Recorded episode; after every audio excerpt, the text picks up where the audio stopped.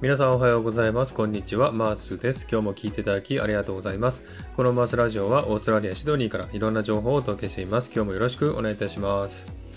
えさて、サクッとオーストラリア。このコーナーは、オーストラリアの豆知識をエンジョイしてもらうコーナーです。80回目の今回は、オーストラリアの豆知識パート50をお送りしたいと思います。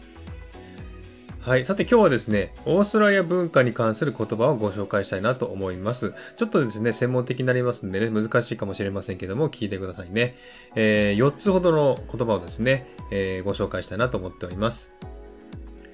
まず一つ目、ビラボンという単語ですね。このビラボンっていうのはですね、もともとはアボリジンの言葉で、ウィラージュリといってですね、砂漠などの乾燥地帯の小川の流れの変わる部分にできる水たまりのことを言います。日本語で言えば、三日月湖って言えばわかりやすいでしょうかね。水たまりのことをビラボンと言うんですね。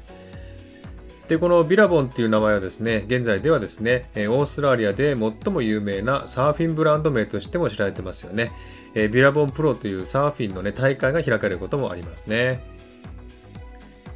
はい、その次ですけれども、サザンクロス。これも有名ですけれどもね、えー、つまり南十字座という意味ですね。えー、この南十字座はですね、オーストラリアからいつも見える星座であるほか、国旗にも使われていたり、国家の歌詞、地名、学校名、会社名などに用いられるほど、オーストラリア人にとって親しみのある星座なんですね。え例えばゴールドコースにあるサザンクロス大学とか、メルボルンのサザンクロス駅などがありますね。一般的に南十字星と言われていますけれども、これは真夏の間ですね、10月から1月頃には、これは見えない星座なんですね。なぜかといえば、夏はね、日が沈むのが遅いので、暗くなった頃には南十字星は地平線の下に沈んでいますね。ぜひね、オーストラリアに来た時はですね、南十字星を探してみてくださいね。はい、その次ですね、ウォルティン・マチルダという言葉ですね。これは歌のタイトルなんですけども、1895年に作られた歌で、オーストラリアでは第二の国家、または非公式国家と言われるくらいによく歌われる歌なんですね。えつまりですね、アメリカの God Bless America と似たような位置づけと考えていいと思いますね。歌詞の内容はですね、ウォルティンっていうのはですね、あてもなく放浪すること、マチルダっていうのはですね、温めてくれる毛布に女性の名前を付けたものをマチルダっていうんですね。で、放浪者がですね、マチルダと共にあてもなく放浪して、で、警察に捕まりそうになって、結局主人公がビラボンっていうね、池の中に飛び込んで死んでしまうというですね、ちょっと悲しげな歌なんですけどもね、でも歌の調子はとても軽やかなんですね。このようにですね、歌詞の意味にもかかわらず、軽やかな曲調なのはですね、昔はそういうふうに国に対する反骨精神がかっこいいと思われてたためですね。このようにですね、この歌詞には先ほど紹介したビラボンっていうね、単語も入ってますね。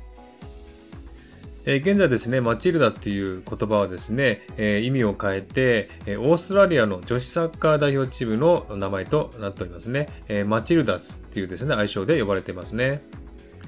はい、このようにですね、マチルダ、ウォルティン・マチルダっていうのはね、結構ね、意味が深いですのでね、えー、リンクを貼っておきますんでね、ちょっと動画とか見ていただきたいと思いますね。すごく、えー、深い意味がありますね。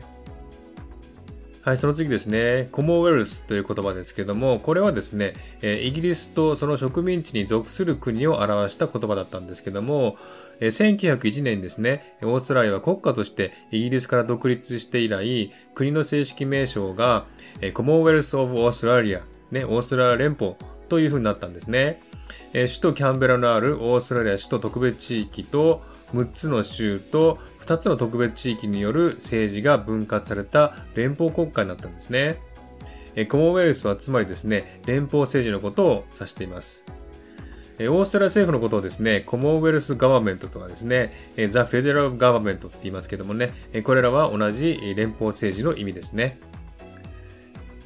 えー、コモンウェルスはですね、サザンクロスと同様、えー、いろんな名前に使われておりますね。えー、コモンウェルス銀行もありますし、またあの以前ね、ここで配信しましたけれども、えー、コモンウェルスゲームっていうですね、え、イギリス連邦国家のオリンピックの名前などにも使われてますね。はい、以上ですね、今日はですね、4つのオーストラリア文化に関する言葉をご紹介しましたけどもね、えちょっと聞き慣れない言葉だと思いますんで、えわからないこともあると思いますけれどもね、え調べると結構ね、深い意味がありますんでね、え興味ある方は調べてみてくださいね。はい。じゃあ今日はですね、この辺で終わりにしたいと思います。今日も聞いていただきありがとうございました。ハートボタンポチッとしてもらえたら嬉しいです。ではまた次回お会いしましょう。Cheers!